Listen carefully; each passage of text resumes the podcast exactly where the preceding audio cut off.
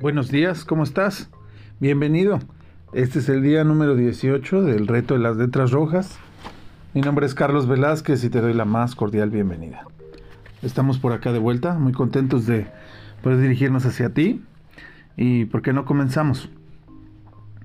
Hoy el tema es amar a tus enemigos y orar por aquellos que te persiguen. Lo dice Mateo 5:44.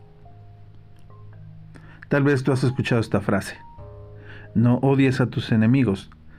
Más bien, ora por tus enemigos porque es súper agresivo pasivo y totalmente los descontrolará.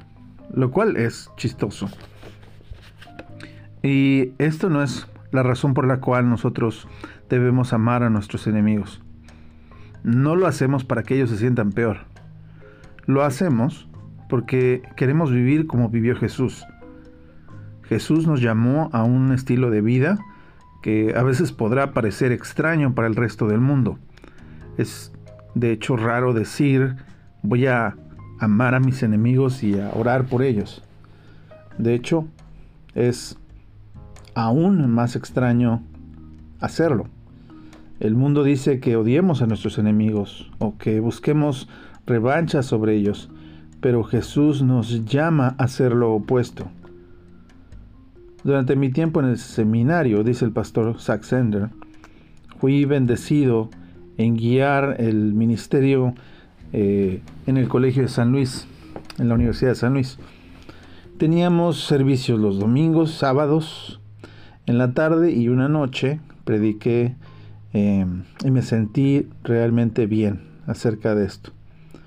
Tuvimos un lugar lleno, la energía estaba a tope y estaba muy apasionado sobre el tema.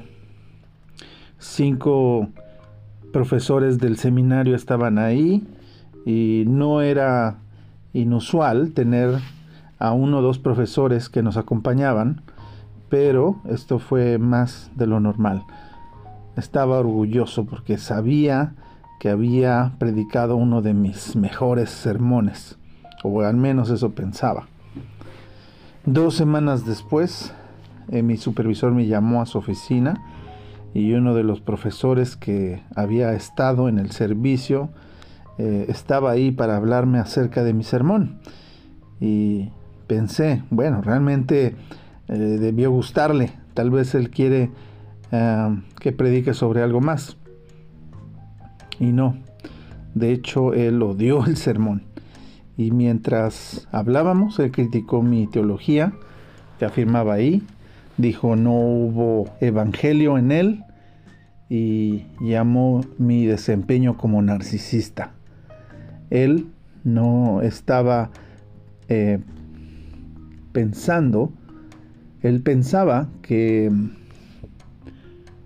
esto no significaba ser pastor y requería que le pusiera ley adicional y evangelio. Oh, dice que él no pensó que no que, que siguiera predicando de esa manera y me recomendó que tomara una clase de ley y evangelio en el seminario. Después de nuestra conversación me di cuenta que todo se había ido, pero no. El profesor eh, quiso hacer un ejemplo. Hizo un ejemplo sobre mí. Así que mis otros profesores me dijeron que cooperara y que no hiciera un gran escándalo acerca de esto. Pero en realidad tuve mal actitud hacia este profesor por un largo tiempo. Él no entendía porque estaba tratando de hacer que mi vida en el seminario fuera tan miserable. Así que no entendía por qué, para ser honestos, y aún todavía no lo entiendo. Así que, según el mensaje de hoy, ¿será este el tipo de persona que Jesús quiere que ore? ¿Por la que ore? Tú puedes tener enemigos en tu vida, algunos de ellos pueden ser más serios de los que aquí describimos y puedes estarte preguntando porque Jesús quiere que ore por mis enemigos. Porque en Cristo no somos personas de venganza y amargura, somos personas de perdón. Así que cuando a veces mantenemos rencor o buscamos revancha, no estamos actuando como Cristo. Eh, yo no estoy diciendo que sea fácil o que vas a luchar con cosas, pero Dios quiere que tengamos un corazón de perdón. Así que si puedes orar por tus enemigos, tú estás en el camino correcto. una y otra vez Jesús oró por sus enemigos. Él aún ofreció oración en su crucifixión diciendo, Padre, perdónalos porque no saben lo que hacen. Así que en medio de la muerte y la traición, Jesús aún ora por sus enemigos. Esto es increíble.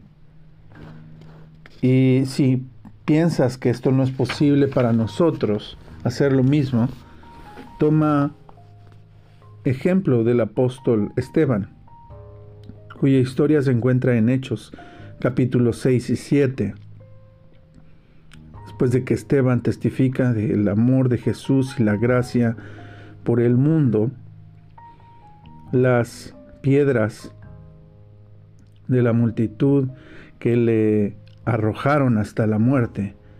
Antes de morir, él cae sobre sus rodillas y dice, Señor, no les tomes en cuenta este pecado a ellos. Yo sé que es difícil orar por tus enemigos. Necesitarás la fuerza y el poder del Espíritu Santo para poder hacerlo. Y si estás teniendo un tiempo difícil con esto, te invitamos o invita al Espíritu Santo a tu corazón el día de hoy.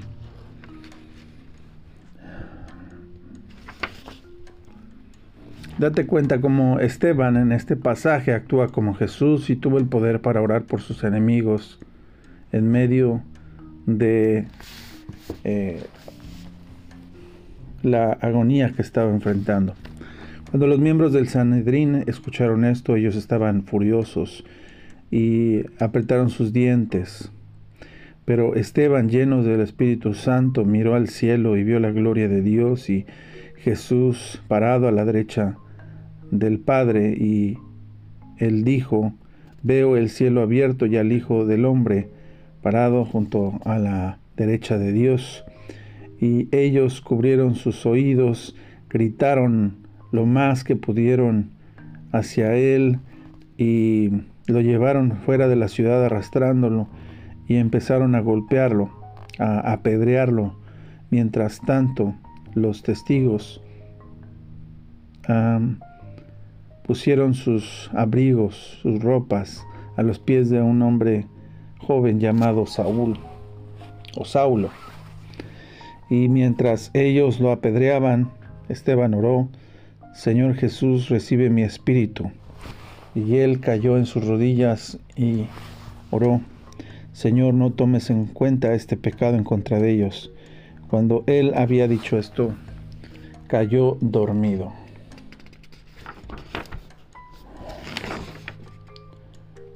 Así que ora por aquellos que te han lastimado. Eh, no es fácil, pero Dios te usará para transformar tu corazón. ¿Por qué no oramos? Señor Jesús, gracias por tu palabra. Señor, porque en muchas ocasiones tenemos, Señor, esta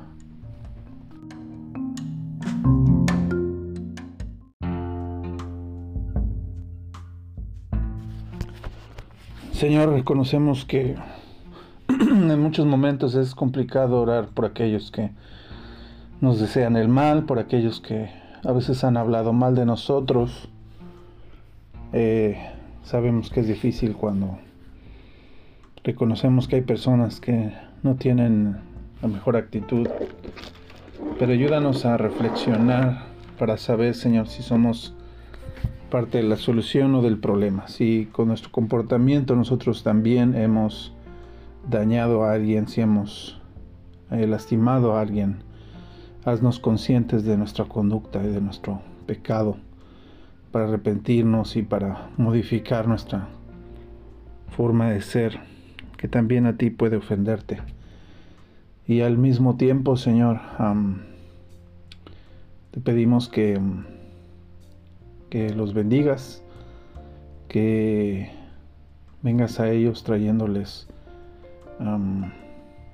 dirección y paz en sus corazones, que puedan encontrarte, Señor, en medio de la incertidumbre de sus pensamientos em, y que sane su corazón de cualquier rencor o amargura que pueda haber. Gracias por tu palabra, siempre a tiempo, siempre eficaz, y es palabra que alimenta nuestras vidas. Señor, te lo pedimos todo en el nombre de Jesús. Amén. Muy bien, pues hasta aquí el día de hoy. Te envío un abrazo, Dios te bendiga y nos escuchamos muy pronto. Bye bye.